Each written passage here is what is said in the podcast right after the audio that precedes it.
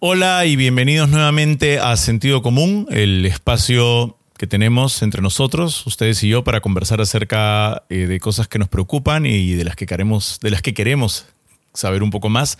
Gracias por seguirlo, gracias por suscribirse. Recuerden que cuando lleguemos a los 100.000 seguidores vamos a sortear un PlayStation 5 entre todos los comentarios que se han hecho, así que suscríbanse y comenten. Y gracias por compartir los videos y gracias por hacerme preguntas. Esta es una conversación y de eso se trata. Y hoy día me han hecho una pregunta eh, que no esperaba, pero que me parece lógica que ahora que me la hagan. Y he tenido que indagar un poquito para poder ayudarnos todos, porque yo también tenía mi decisión tomada, pero no tenía clara la idea de por qué. Ahora, tengo una idea más clara. Este, así que vamos a hablar de si uno debe castigar físicamente a los niños. Me han preguntado si alguna vez le doy tas a mis hijitos y, y vamos a hablar de eso después de esto.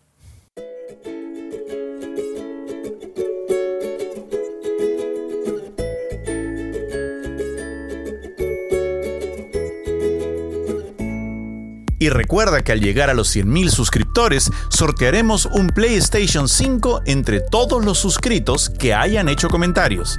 Recuerda que tienes que estar suscrito y que tienes que haber hecho por lo menos un comentario. A más comentarios, más posibilidades de ganar. Hola de vuelta. Eh, a ver, yo tengo y siempre he tenido clara mi respuesta a esta pregunta. Eh, nunca, bajo ninguna circunstancia, yo podría hacerle daño físico a mis hijos. Y creo que nadie nunca, bajo ninguna circunstancia, debería hacerlo.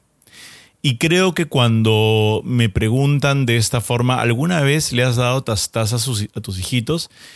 Es una forma de disfrazar algo que desde de por sí ya saben que está mal, porque si no, no lo disfrazarían con esa palabrita, ¿no? Tastas no se llama tastas, estás pegándole a un niño indefenso.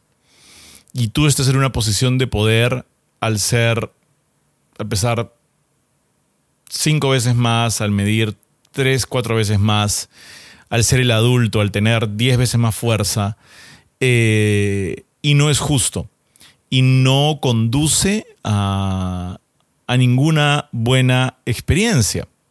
Entonces, si bien yo tengo eso clarísimo en mi cabeza, estoy seguro que va a haber mucha gente que podría argumentar lo contrario. Así que decidí investigar un poquito y encontré algunas cosas interesantes. Me van a perdonar que en este video esté leyendo un poco y haciendo referencia, pero creo que es importante porque es un tema importante.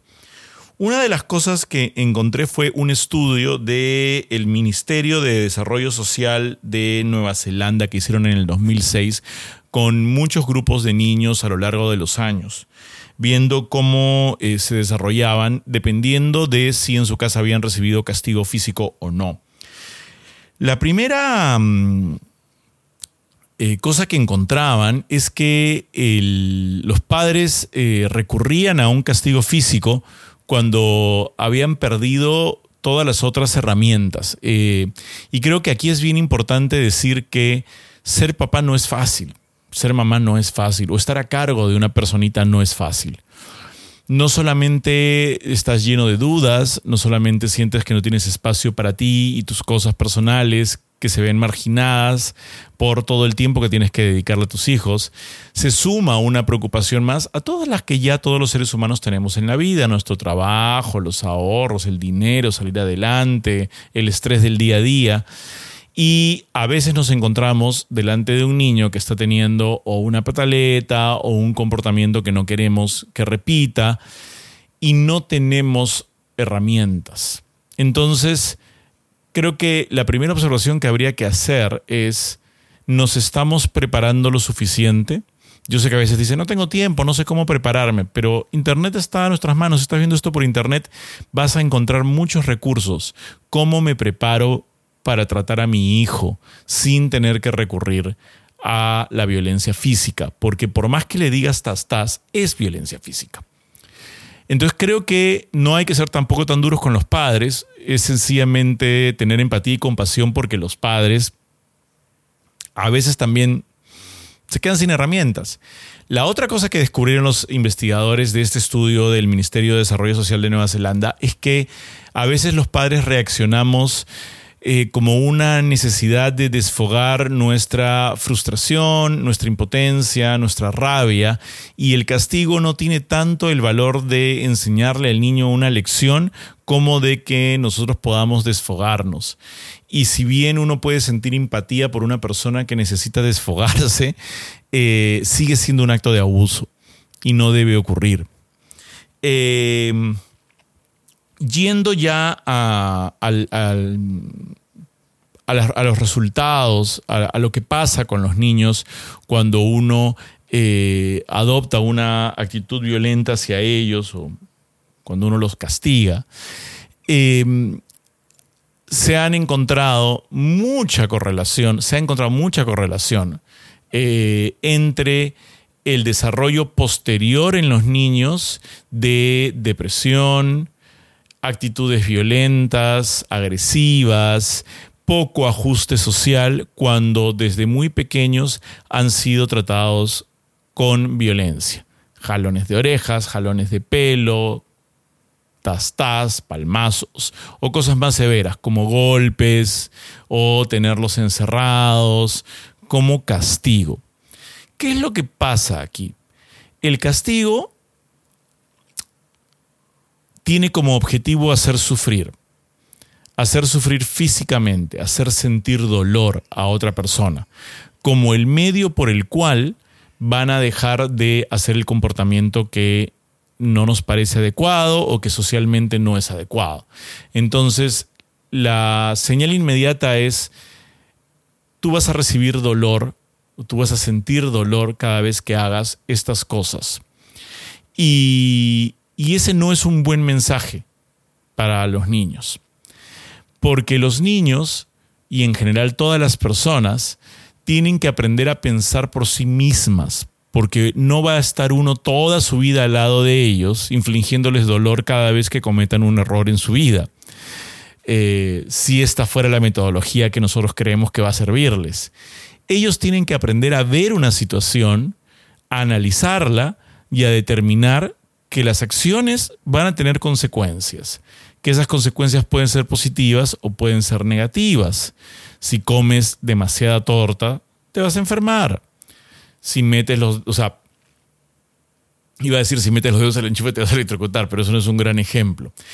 El acto de pensar en el futuro y el estímulo constante de nosotros como padres de hacerlos pensar en el futuro y en las consecuencias que sus actos pueden tener es mucho más provechoso para ellos como niños que el parar el aprendizaje con el mensaje de tocas eso, te duele.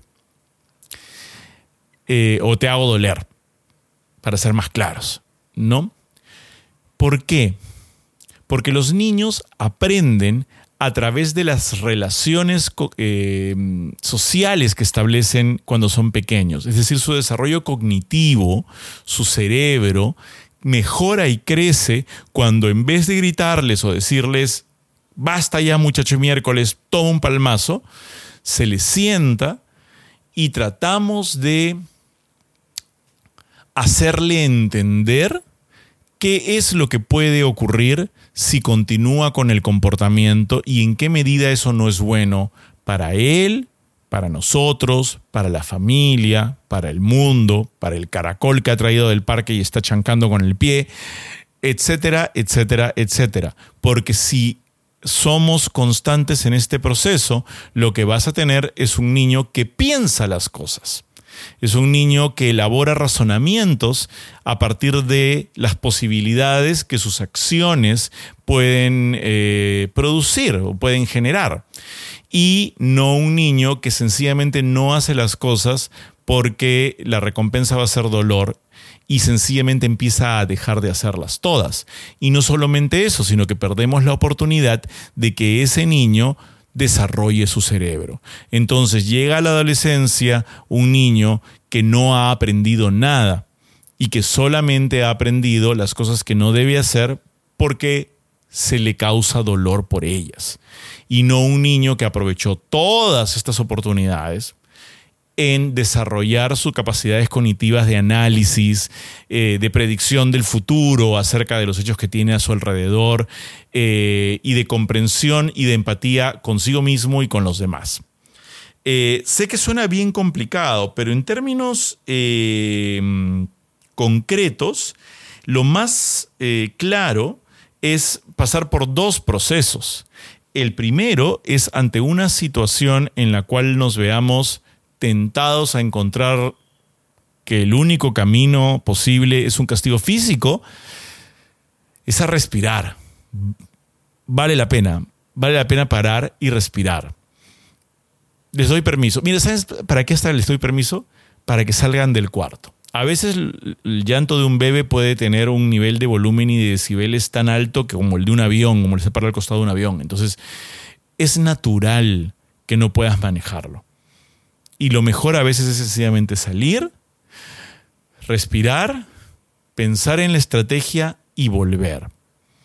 La otra, una vez que estamos allí, es tratar de entender qué es lo que está pasando.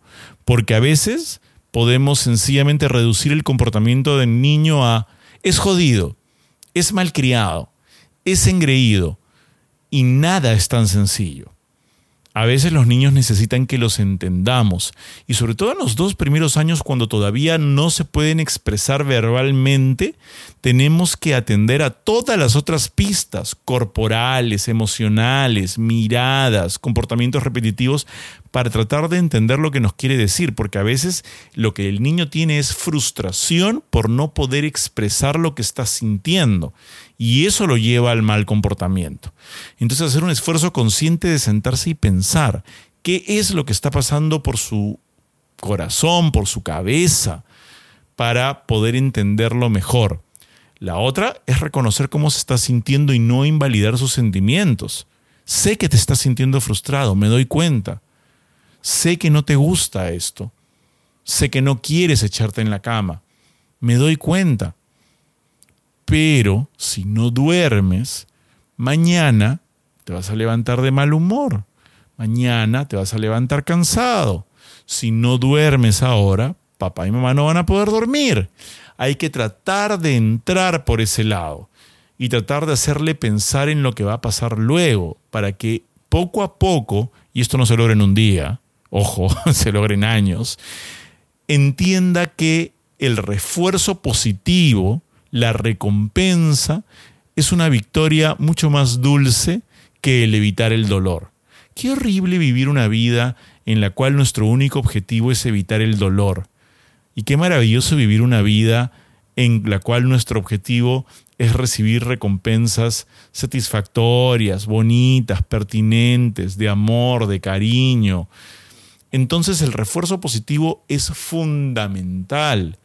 No debemos estar persiguiendo al niño para hacerle sentir, si haces esto te vas a sentir mal, sino si haces esto podemos conseguir divertirnos mucho más. Y eso tiene que estar siempre presente en nuestro discurso. Hay que entender la diferencia, y esto lo estoy leyendo acá, de un estudio bien importante de un director, eh, divulgador eh, educativo, y dice que lo más importante para el padre, que el padre o madre para transmitirle a su hijo, es la diferencia entre castigo y consecuencia.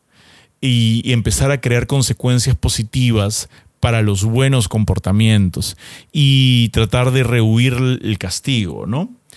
Eh, es, eh, el castigo daña la autoestima de tu hijo y no facilita un apego al padre. El castigo corporal daña a los niños física y emocionalmente y solo funciona en el corto plazo, es decir, el niño evita el comportamiento allí. No te garantiza que no lo vuelva a hacer luego. El castigo emocional y verbal, gritar, amenazar, criticar, ridiculizar, no darles amor y atención, es particularmente doloroso para los niños y les genera pasados traumáticos de los cuales después les es muy difícil recuperarse y les causan problemas de apego cuando sean mayores. Hay muchas razones por las cuales los padres no encuentran otra solución que recurrir al castigo. Es una forma conveniente de ventilar, de desfogar nuestra ira y nuestra frustración.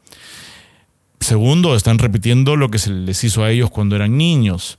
Tercero, no saben qué más hacer. No tienen ideas alternativas ni habilidades de paternidad. Cuarto, creen que tienen que mantener el control y ejercer autoridad. Y eso es algo de lo que tenemos que eh, deshacernos en nuestra cabeza. A veces creemos que ser un buen padre es ser un padre que controla, que tiene el mando de la situación. Y a veces ser un buen padre es, tener un es ser un padre que tiene hijos que saben solucionar las cosas solos. A los niños responden eh, rápidamente por el miedo y por eso nos parece que es tan efectivo el castigo físico. Eh, sin embargo, esta no es una forma positiva a la larga. El estilo de comunicación tiene que ser muy importante.